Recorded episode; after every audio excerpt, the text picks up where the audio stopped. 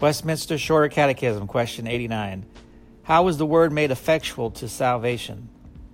The Spirit of God maketh the reading, but especially the preaching of the word, an effectual means of convincing and converting sinners, and of building them up in holiness and comfort through faith unto salvation.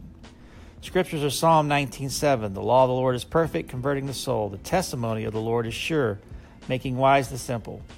Psalm 119, 130. The entrance of thy words giveth light, it giveth understanding unto the simple.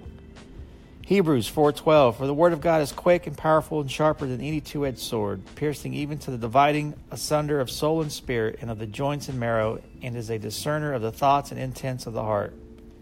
1 Thessalonians 1 6 And ye became followers of us and, and of the Lord, having received the word in much affliction with joy of the Holy Ghost.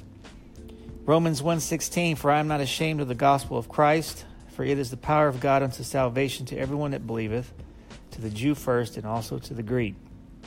Romans 16:25 Now to him that is of power to establish you according to my gospel and the preaching of Jesus Christ, according to the revelation of the mystery which was kept secret since the world began.